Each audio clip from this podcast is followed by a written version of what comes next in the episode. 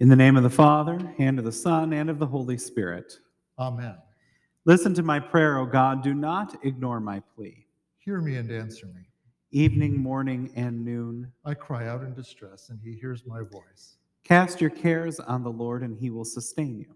He will never let the righteous fall. Glory be to the Father, and to the Son, and to the Holy Spirit, as it was in the beginning, is now, and will be forever.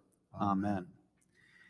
Today we deviate a little from the uh, continuous reading of Hebrews. Uh, so last week we did not have a Hebrews reading for the sake of the observation of the Reformation.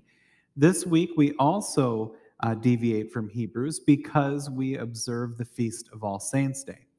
Now, the celebration of Reformation and All Saints' Day is always a little bit um, interesting to sort of figure out because, in actuality, Reformation is October 31st, All Saints' Day is November 1st. So we always have to make a decision about which day is going to be honored at which time. So this year was pretty obvious because Reformation Day being on a Sunday, we were going to observe it on its actual day. But it does mean that All Saints' Day this year comes in what seems like very late. In fact, it's the latest it can be. And um, as a result of that, you're always sort of celebration, celebrating Reformation really early or All Saints' Day really late. Occasionally, you'll hit it so that they're in the middle of the week and um, it makes a little bit more sense. But there's always this tension that exists in the church of which one is going to be closest to the date it's actually observed on. And, and we can thank Martin Luther for that, that he chose October 31st to, uh, to commit his act of, you know, of public Right. confession, you know, by, by uh, putting the theses on the door at, at that particular date. But as one of the choir members pointed out yesterday, that was certainly very intentional because he knew that that would be a, a day of celebration. It would be anticipating a day of celebration in the church Right. and could not go unnoticed. Right. If everyone was coming to celebrate All Saints' Day, they would, they would Mhm. see that he had posted those on the door. Right. Everybody would have seen it as they were coming and going. And Halloween gets thrown in there because Halloween is just the eve of the day of the hallowed ones or the eve of All Saints' Day. And so all of the traditions that surround Halloween crop up out of Europe as a result of the observation of All Saints' Day on November 1st. And so all three of these things get tied together. Um, in many ways, they mark uh, a time of transition in the church because from this point on, we leave behind the uh, ordinary season where we get the life and act of Jesus, and we get these two special days. And right coming right out of that, we move into the end of the church year. It's still considered the ordinary season, but the readings take a much much darker turn. It's about the end of times, the looking ahead to when Christ returns again, all in anticipation of celebrating the new church year, the first Sunday of Advent, uh, which is four Sundays previous to Christmas, regardless of how that falls. Sometimes it's in November, sometimes it's in December. And I've, I've- always marveled at the wisdom of, of how that was constructed because you're reflecting in these last weeks on the second coming of Christ.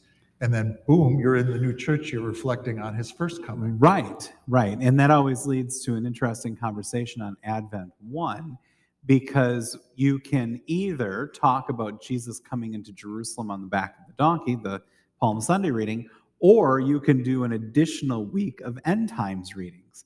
Uh, and the reality is, both end up talking about the same theme. It's just a matter of how do you want to emphasize it. But today, as we look at All Saints' Day, uh, we get our epistle reading for All Saints' Day this year from 1 John chapter 3. And it's only three verses. So, Paul, could you read all three verses just in one fell swoop, please? See what kind of love the Father has given to us, that we should be called children of God, and so we are. The reason why the world does not know us is that it did not know him. Beloved, we are God's children now, and what we will be has not yet appeared. But we know that when he appears, we shall be like him, because we shall see him as he is. And everyone who thus hopes in him purifies himself as he is pure. Thank you. So, when John is writing, this seems like an odd choice for All Saints' Day. Um, as you're thinking about epistle readings that would work, you might think about you have run the race, you have fought the good fight, or uh, maybe Romans chapter 8, that nothing can separate us from the love of Christ Jesus.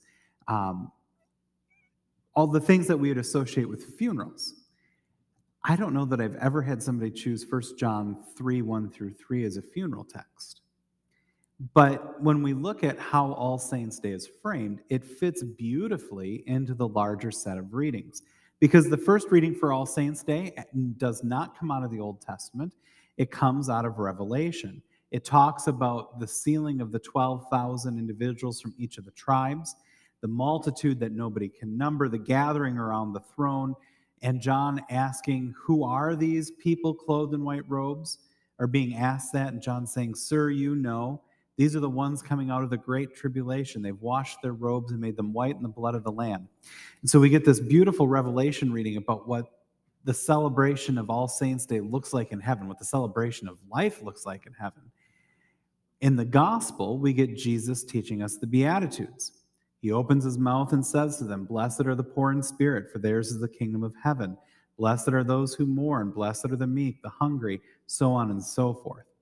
And so, what holds the experience of God in heaven with the experience of the Christian life on earth, as taught to us by Revelation and Matthew, what holds those two things together? It's this reading in John. Well, and, and what struck me right away is is the I started thinking about baptism right away right. when I when I saw it because it was um, it ties what baptism for multiple reasons. I mean, we're, we're brought into the church as children of God, but that's tied together at funerals because we have the, the pall over the funeral, which is a mm-hmm. reminder of our baptism. And it, and it just, it all ties it together. Right, right. And so we're getting this experience of baptism, but in in the church we have a phrase where we talk about the now and not yet the present reality with the hope of what is to come and John is going to get us there in his epistle. And he's going, and he does that at the end of verse 2. Beloved, we are God's children now, and what we will be has not yet appeared. What we will be has not yet appeared, but we are God's children now. And so, what ties Revelation and Matthew together is that phrase right there. When we look at Matthew, what are we right now? the poor in spirit, those who mourn, those who are meek, those who are hunger, those who are merciful, those who are pure in heart. The experience of the Christian life now, but it's blessed. What is to come is that picture in Revelation. And so, holding these two things together is this promise of John. We are God's children now, we are the blessed, and what we will be has not yet appeared. And once again, coming back to baptism, um, uh, I think it's the reading from Romans that appears in our baptism liturgy, where um, because we've been uh, uh, uh baptized into Him, we mm-hmm. we have been baptized into His death right. and resurrection, and so we we become one with with right. Him, and so again ties it back into baptism. Right. So as we look at this reading in detail, that's why this reading has been chosen for this Sunday. Is it's holding that complex reality of the Christian experience in tension with each other. It's identifying the fullness of the reality we have. But John begins by drawing our attention to what we can see. See the kind of love that God has given to us. And so the example he gives is this we are called children of God. That's the kind of love that he wants to draw our attention to. He's not talking about other things that are um, hard to imagine or might not be what you're experiencing in the moment, but he's drawing your attention to this very concrete fact you are a child of God. And that tells us something about the kind of love that God has for his people. And um, that also kind of reflects back to not just First John, but John. The, the, the, the, book of John is all about God's love mm-hmm. for us too. Right. Yeah. John is is huge on this. Um, in thinking about this, what what does that mean to have that kind of love to be called the children of God? Well, we know that the love that a parent has for their child is unlike anything else. In fact, just yesterday, I was talking to one of our congregation members who um, recently found out that he's going to be a grandparent. We were talking about the nature of kids and becoming a grandparent. And he observed, he said, You know, throughout my life, you'd hear about sacrifice and things like that. And he thought, Oh, I suppose I could sacrifice for somebody. He said, But I never knew what that meant until the day my child was born. Now, that day, I was like, Okay, I would die for this kid. It doesn't matter what he needed. I would put myself in harm's way and I would give up my life so that my kid could live. He said, It's a love unlike anything else. And he said, The love that you have for a grandchild that's coming from that child, he said, is even greater than that. He said, It's just amazing how that functions. And he's not the first person to talk to me in this way about this reality of love you have for children. And so John's very wise and he's trying to describe the love that God has for his people. Well, what's the kind of love we can all relate to? Even if you don't have children, you are somebody's child. And so, what kind of love does God have for you? That he calls you his child and you are his child. And that comes to us through baptism. And notice there's no neg- negotiation there. You don't get to negotiate terms with God, and He doesn't put any stipulations on it. He calls you His child, you are His child. End of story. There's no decision involved there. Right. It's God calls it, and so it is. And this is bestowed on us in the moment when He gives us His name. And as you pointed out, that ties us to baptism. Uh, a beautiful baptismal moment there. And then he talks about how we are able to see this as Christians, but those outside of the church are not. The reason why the world does not know us is that it did not know him.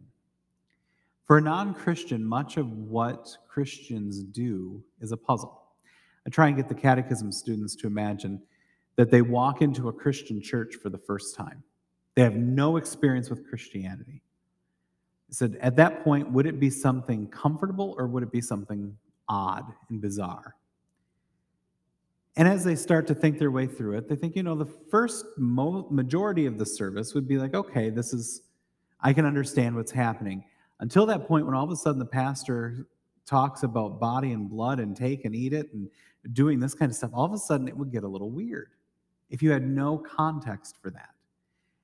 But for the Christian, even those who don't accept that it is the body and blood of Christ, even Christians that would see it as a symbolic act, understand the importance of what's happening. And they can see it as something special in the midst of that. Um, but to a non Christian, it's just a bizarre activity that we'd be undergoing. And the reason why they do not know what it is is because they don't know God. You can't understand that. You can't even begin to approach it in faith unless you first know who God is. If you can't understand who God is, you can't understand his people, you can't understand what they're doing. So, the reason why the world does not know us, the reason why the world does not understand the Christian church is because it does not know God. And it won't be able to understand us apart from knowing him. And it all comes back to identity again. Yeah. Because they didn't understand his identity, they don't understand our identity. Right. Yeah. It's amazing how much identity matters in Scripture. Um, given that that's such a, a hot topic for conversation today. And well, Jesus has already talked about this 2,000 years ago. Right, and people haven't changed. It's always mattered to right. people because you you you divide yourselves into groups, uh, you know, according yeah. to to likeness. Right. Yeah. and by family name and uh, what town you're from, and that all builds on how people perceive you to be who you are. Well, and from Old Testament times, uh, the family that you came from you know whether which background you came from was very much very important in terms of your mm-hmm. belief system. Right. Yes and speaking of uh, family backgrounds and belief systems that's another beautiful part of what john is doing here. He set this up by saying we are children of god and because of that people don't understand us because they don't know god. As i was thinking about that i think it's he's he can rely on that experience of joining another family. So when you uh, get married and you start to join another family in their holiday celebrations, sometimes what they do or the food that they eat can leave you puzzled. Like you do it, what? How? You eat at that time and you include that on the table. Why? And then you get there and the family has a whole depth of story and history that you don't have access to. It takes a long time to become a part of that story and a part of those traditions. The same thing for the Christian church. God has called you his child. Immediately it is so. But there's still a learning curve. And it, it reminds you of why maybe sometimes those are very uncomfortable situations Mhm. because you're playing catch up. Right. And maybe that is also a barrier sometimes to bringing people into the churches because we Right. have all these cultures and customs and and an outsider is playing catch up a little Right. bit. So whatever whatever we can do to make people feel at, at home and, and comfortable Right. visiting us is is worth a lot. Right, helping them understand what's going on. When I'm taking somebody through new member classes, one of the things I'll mention to them is it's going to take you at least a year to fully understand what happens here because you have to live everything once with us. You have to know what are the the contextual events that happen around Easter that are unique to this community. And how do we structure it? Because it is different than other places. In every congregation, even the ones closest to us, our Savior, Hope, Redeemer, Pilgrim, Christ of the Bay, they're within three, four miles of here, and yet they're going to celebrate those same days differently. And you tell them at least a year. At least in all, a year. in all likelihood, it's probably longer because it's hard to experience everything in Right. that year. nobody has perfect attendance. Um, and so, yeah, it takes at least a year to fully understand what's happening. And then, as we talked about earlier, he now gets us to the Christian experience of the now and not yet. Beloved, we are God's children now. That is our present reality because he has called us his child, and so we are. But what we will be has not yet appeared. But we know that when he appears, we shall be like him because we shall see him as he is. So this is talking about that, that dual reality of saint and sinner, that we are 100% saint, uh, declared holy in the eyes of God, and still 100% sinner, fully corrupted and continuing to sin. And it's battling it out right now. We won't reach the fullness of who we are meant to be until that day when Christ returns. And then we will be just like him. Not that we will become a God, but that we will be perfectly holy and perfectly without sin. And that will become the new reality that we have. And everyone who thus hopes in him purifies himself as pure. And I think that becomes important for this as well. Because notice John doesn't say, therefore, everybody who works hard becomes pure, or everybody who does these five things becomes pure. Those who have hope, those who have faith, those who believe, they will become pure. And so when we put it back into the context of All Saints' Day, then, we are reminded of Revelation tells us what is going to come. Jesus tells us what is happening right now. And John says, hold fast to the faith because God has made you his child. You are blessed. And what is to come is coming. Look forward to that with hope. It's a it's really a, a an amazingly succinct way to tie all these ideas together. It is. Um, when I first saw how short the reading was for today, I thought, hmm, um, how much is there? There's a whole lot. There. There's a whole lot there. And I've s- mentioned it before that one of the beauties of the way that the church has organized the lectionary is every time you come to it, you see something else. I'll be honest, I've never seen this connection until this year. I've preached these texts now for 10 years. And this is the first time I've seen how they're hung together with this verse from Revelation or from John. That's good because there's there's always more layers to uncover Right. when you think about it. And then there's the other things that are part of the service, the other readings, the the um, the psalmody that's brought into the service, and um, that is that to me is is one of the things that's very exciting about worship. Is even though you go through this cycle on a, on an annual basis, Mhm. there's always something new that you discover, Right. even if even if you're doing some of the same music and the readings from years past, there's there's a new light that, that shines. Right. I was talking about that with, I think it was Vicar um, earlier this week in regards to Psalm 23. When I first started in ministry, Psalm 23 for me was, I, I felt like it was just one of those things that had lost all sense of meaning. It was basically a fancy wall hanging that people had, and it was, it didn't ever resonate with me. I'm now somewhere in the ballpark of 100 funerals, and I've said that at every single one of those funerals. Psalm 23 is now one of the most meaningful and depth filled parts of Scripture for me, in part because I've meditated on it so many times, but also because it's now backfilled with all of this sense of meaning about why, of all the things that could have been chosen, was Psalm 23 the thing that's tied with the celebration of a person's life. And every time I come to it now, you just, it amazes me the layers upon layers upon layers of meaning that David was put it had been able to put into that psalm. And musically, it's been set literally hundreds of times, and for that same reason, Right. is it just resonates with with with so many people. And just depending on which verse you're focusing on changes the way the rest of it sits and how it would how you would choose to sing it. Um, because if you're yeah, depending on which part of that you're looking at, it's going to change the way the music sounds, the way you're going to emphasize the refrains and all of those sorts of things. So as we look at All Saints Day, it's not just the readings that make All Saints Day come alive. When we look at All Saints Day, the traditions that surround it, the music, the readings, all of those things come together to communicate the reality of what is being observed and celebrated on that day. So, one of the unique things here, we were talking about how um, you have to live life in a congregation for a year to understand the community.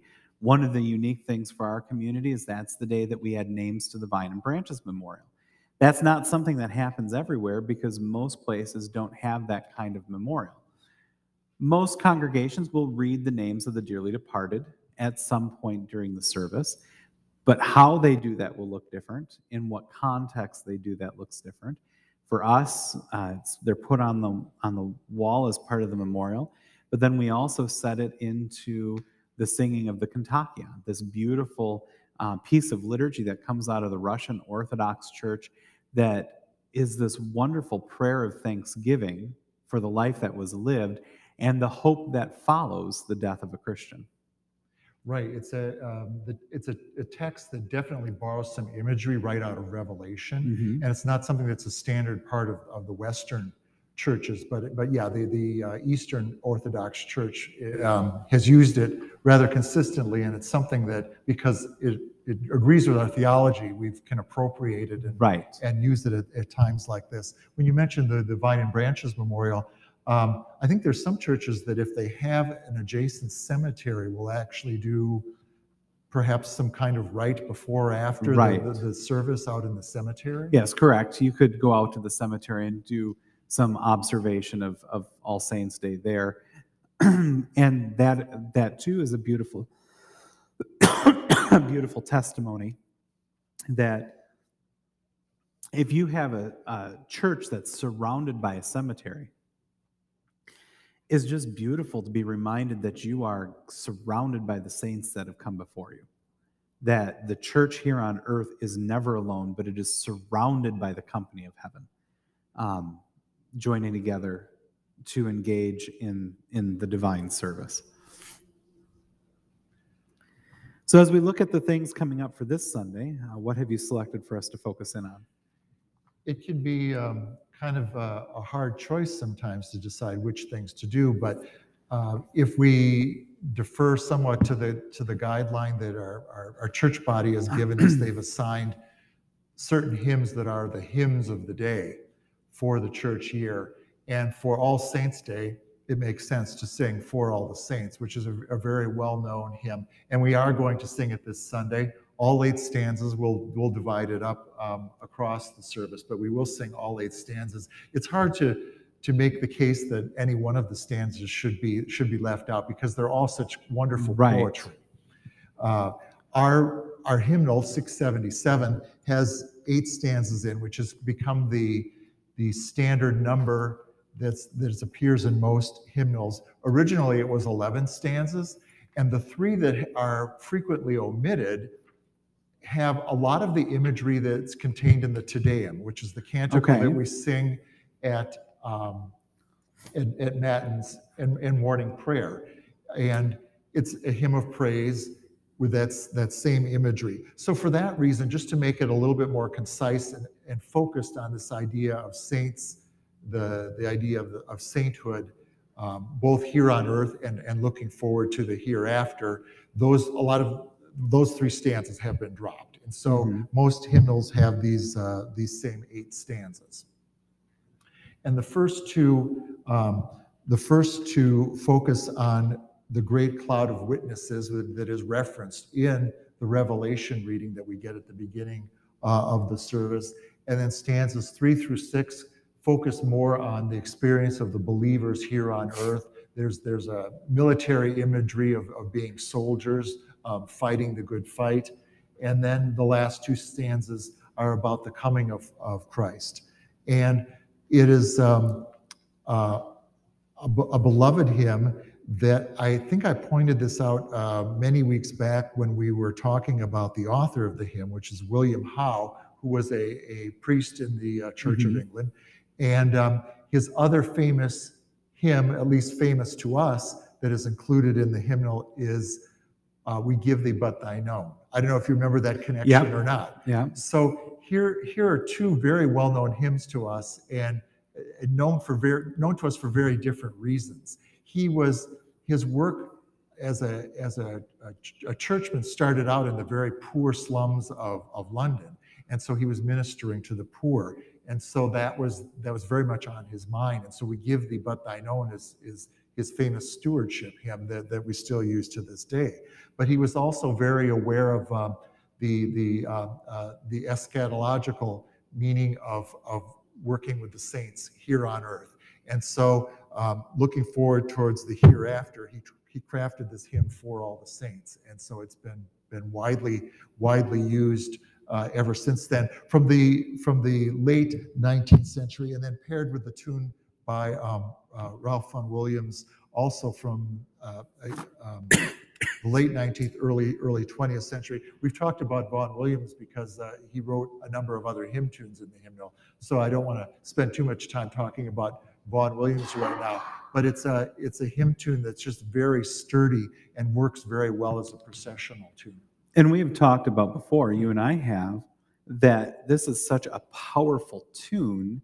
There aren't other hymns that use it because it's almost impossible to separate it from this text. I know of only one other uh, text that's paired with it that I think is successful. And, we, and we've sung it here on the occasion of, of confirmation, which I think is kind of a nice Right. connection there too, Yeah. because at confirmation, you're, you're again affirming that you're part of this, this, this family. Mhm. And um, but but you're right. So uh, it it bears this text uh, mo- almost exclusively, and even just from a musical standpoint, I've even heard uh, composers remark that it's hard to write uh, music that that uses this uh, settings of it. In other words, because because it is such a strong tune. Um, it has so much character to it. What, Right. what, what else can you add? What well, and we've talked about that in terms of descants. When Mhm. I've played along on this hymn, there are descants that are work that work fine, but I don't know that we've ever stumbled on one that took our breath away. We're like, oh wow, this is the descant for that hymn, because it's just so well put together. How do you ornament it? Exactly, exactly. So that is one of the hymns that we'll be singing this this coming Sunday. Uh, another one that I had uh, thought about, perhaps uh, t- speaking about today, is "Behold a Host," Mhm. because that is that is definitely right out of our Revelation reading. Right. It talks about the about the host. Um, or Norwegian, it's paired with a Norwegian tune that I've been told is a must-have at uh, at ethnic Norwegian funerals. That that just um, is the hymn you, you must have. Right. Well, and honestly, because I try and guess which hymn you're going to pick rather unsuccessfully. Um, but I assumed, just because of the familiarity with For All the Saints, that the hymn we'd talk about today would be Behold the Host. And we'll, we'll find another occasion to discuss that. It, it will it will present itself. But yeah, um, the the imagery in there is right out of Revelation, and um, Well, and it's, and you can also tell that it's a Norwegian hymn because of the way that they describe things. The opening line, Behold a host arrayed in white, like thousand snow clad mountains bright. That's not a hymn that's being written. not not in the not in the In Middle Italy. East, the desert. Yeah, Right. yeah, exactly. And and uh, that's true. And and um, Dave Lewis always pointed that out that you could find a lot of imagery of light in in Scandinavian Mhm. hymns. And it's not just true of their hymns. If you look at their at their art and their paintings, you'll find a real emphasis on light and cool colors by a lot of the artists, the, especially the oil artists that come out of that part of the world, because they, it, first of all, that is the type of light that they are they're they're accustomed to, that kind of white, cool um, light, as opposed to um, the the paintings that come out of Italy, where you have this very golden, red, Right. rich type of coloring in their paintings. Well, and because of where they're situated geographically, so much of their year is spent in darkness. The winter months, that that capturing of light becomes so important. Um, the light shining in the darkness means something entirely different when you are in the midst of December in a northern country where it's dark for a majority of the day. And even here, we start to get that that there's joy that comes with Christmas lights because it's dark by five o'clock. Right, and with these uh, dark, dark November days where there's there's not even any snow for what little light there is to reflect off of. I mean, those are some of the darkest days of the year, Yeah, uh, which I, I guess you could say fits nicely with our end end times uh, focus that we have. It, it kind of illuminates right. or de-illuminates that that that uh, time of Yeah. year.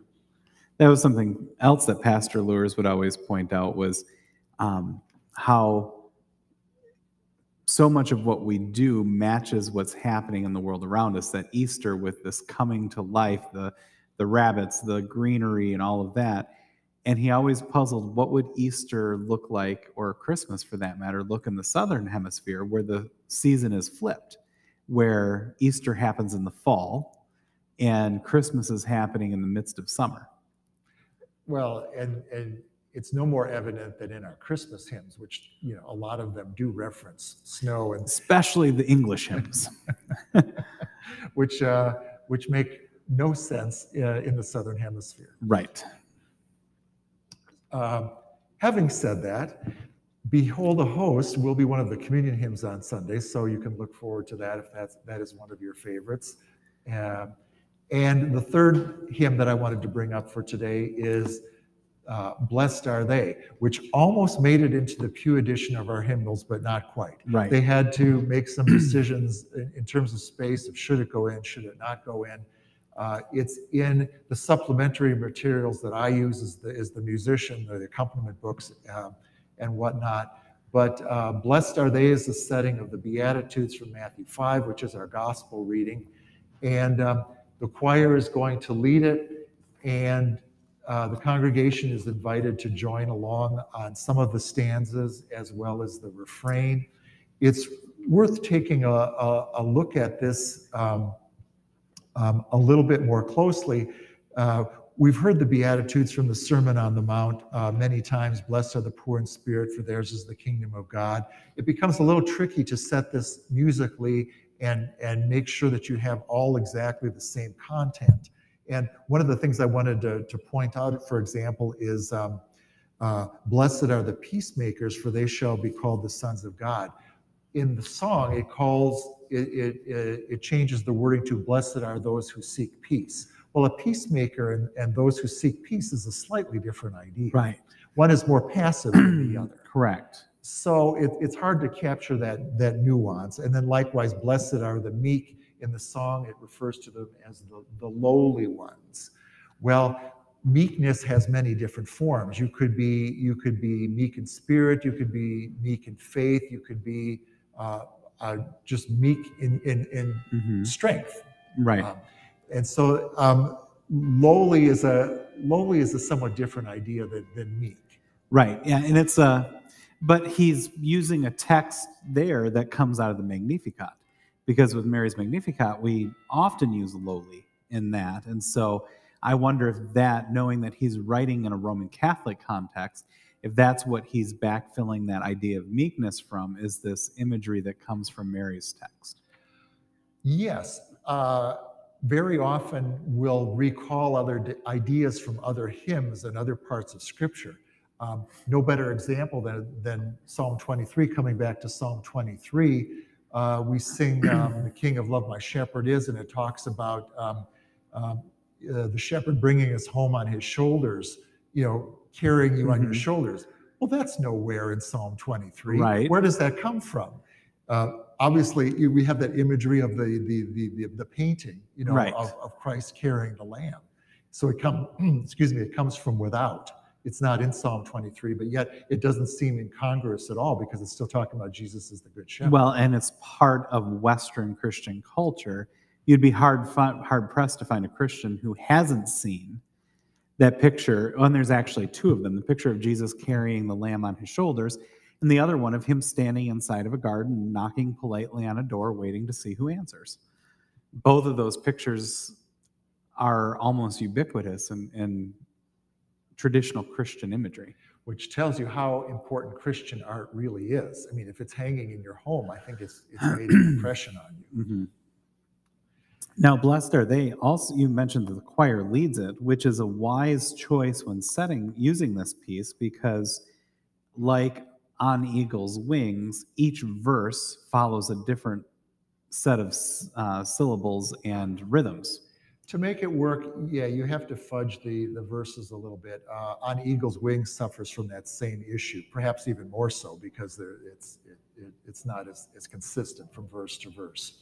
And so the choir, the choir leads it. I, I, I believe the congregation has heard it enough times that I that um, for the verses that we are inviting them to Mhm. join in, I think they'll be successful in, in- Right. in making the syllables fit the melody. Well, and it's it is intuitive enough that it works for congregational singing. It's definitely not on the easier end of the spectrum, but it it it's got enough. Um, like I said, it's intuitive enough that I think congregations can make their way through it, even if you were to sing all of the verses. And of course, everyone is invited to join in on the refrain Rejoice and be glad. Uh, Blessed are you, holy are you. Rejoice and be glad. Yours is the kingdom of God, which is not word for word for uh, uh, paraphrase of what we find at the end of the Matthew passage. In the Matthew passage, it says, Rejoice and be glad, for your reward is great in heaven. For so they persecuted the prophets who were before you. So there's no mention of the prophets there, but the focus is in in in kind of the reward that, Mhm. that, that comes to us uh, and that we are blessed. It's a, um, a kind of a, a verdict over the, over the faithful that, that indeed you know, we will inherit the kingdom of God. It's that, that reminder that comes after every verse that, yes, indeed, we have this to look forward to. Well, and again, thinking about context within a local community, I will say that the singing of this hymn, combined with the use of the Kontakion and the reading of the names, are two of the most um, significant events in the life of the church year for me uh, that I look forward to experiencing every year. Um, when I think about what are the things that I walk away with remembering year after year after year, it's the singing of this, the reading of the names in the midst of that, that prayer that the Lord would give peace to those who are at rest. And um, especially knowing that um, seeing the vine and branches every single day when I come here and, and being reminded of all of those who have departed in the faith. For our use this Sunday, we will, um, we will treat it as the gospel reading itself, which is a kind of unusual thing because normally, even if you have lay readers in your congregation, the lay reader would not read the gospel reading. It would be, it would be Right. the pastor. So here we are assuming that role. Right. And, and I, I think it has the benefit of, of you get a little bit more deeply into the reading that. Right. So while it may, it may not track exactly uh, to the, to the translation that we would normally Mhm. print there, uh, the content of it is, is, is Right. still very true to the Right. passage. And you've got to be very judicious about doing that because you don't want to ever sacrifice what the text is saying for the sake of some other kind of event that happens. But this text is close enough um, that we're not sacrificing the text for the sake of, of putting in a hymn. And it does fall in line with a tradition that comes out of some parts of the Christian church where the gospel reading would be chanted. Mhm. And um, in those cases, if you have a pastor who can't chant, you would have a cantor do it for you. Um, and so it it does fit into the broader context of what happens within uh, liturgical work in church, um, but it is not something that is widely practiced um, here in the United States. And um, even using this hymn in this way would be something that is almost unique to us. But it's one more way to get a, a very um, uh, meaningful hymn into uh, the, the liturgy on Sunday. So um, I'm going to propose that maybe we sing, um, how about stanza two, because that is the one that mentions the lowly ones. That's uh, on page five. We're using a, a choir edition to, to sing from here. And, and then um, we'll, that'll be followed by a refrain. And then why don't we sing um, stanza four, which appears uh, on, on page seven. Okay. Uh, also with a with another refrain. Um, Blessed are they, the lowly ones, they shall inherit the earth. Blessed are they who hunger and thirst, they shall have their fill. Rejoice and be glad. Blessed are you, holy are you. Rejoice and be glad. Yours is the kingdom of God. Blessed are they who seek peace. They are the children of God. Blessed are they who suffer in faith. The glory of God is theirs.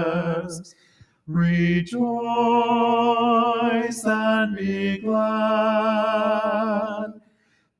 Blessed are you, holy are you. Rejoice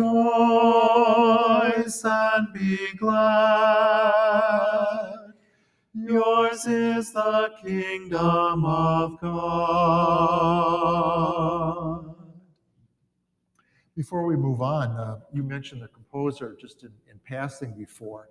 Um, uh, this was one of his earliest, I think, and most successful um, efforts from the middle 80s. Um, David Haas, he wrote most of his uh, music during that period, a very prolific period for him. And it's when the, the, uh, the Catholic Church was uh, searching for a lot more uh, approachable music like this post Vatican II. And it's said to be in a what's called a, a, a modern folk style. But as, as his music and Marty Haugen's music demonstrates, they expanded that idea beyond just a guitar, you know, mm-hmm. singing in a small gathering to settings where you can add choirs and other instruments. And this is a really good example of that type Right. of a piece. And of all of the music that Haas has written, this is likely to be the piece that withstands the test of time. Oh, I think so. And it's it's the one that's most widely it appears most widely in other uh, Right. worship materials. Because just because you write a lot doesn't mean that it's going to be used 200 years from now.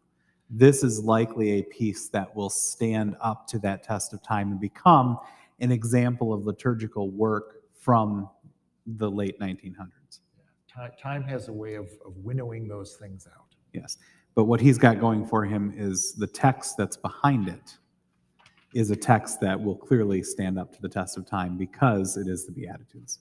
And, and the ones which, which just uh, don't stray from the original text, I think um, help them in that regard. Right. Because if you start adding in a lot of uh, foreign ideas, or especially ones that are very of this time, Mm-hmm. uh, if you marry yourself to this age, there's an expression, you find yourself a widower in the next, because, Yes. because, you know, there's, things have moved on. Well, we encountered a hymn last week uh, that I shared with you, and we'll just share it with those who are listening. Uh, there was a new hymn written for the Presbyterian Church that has to do with climate change.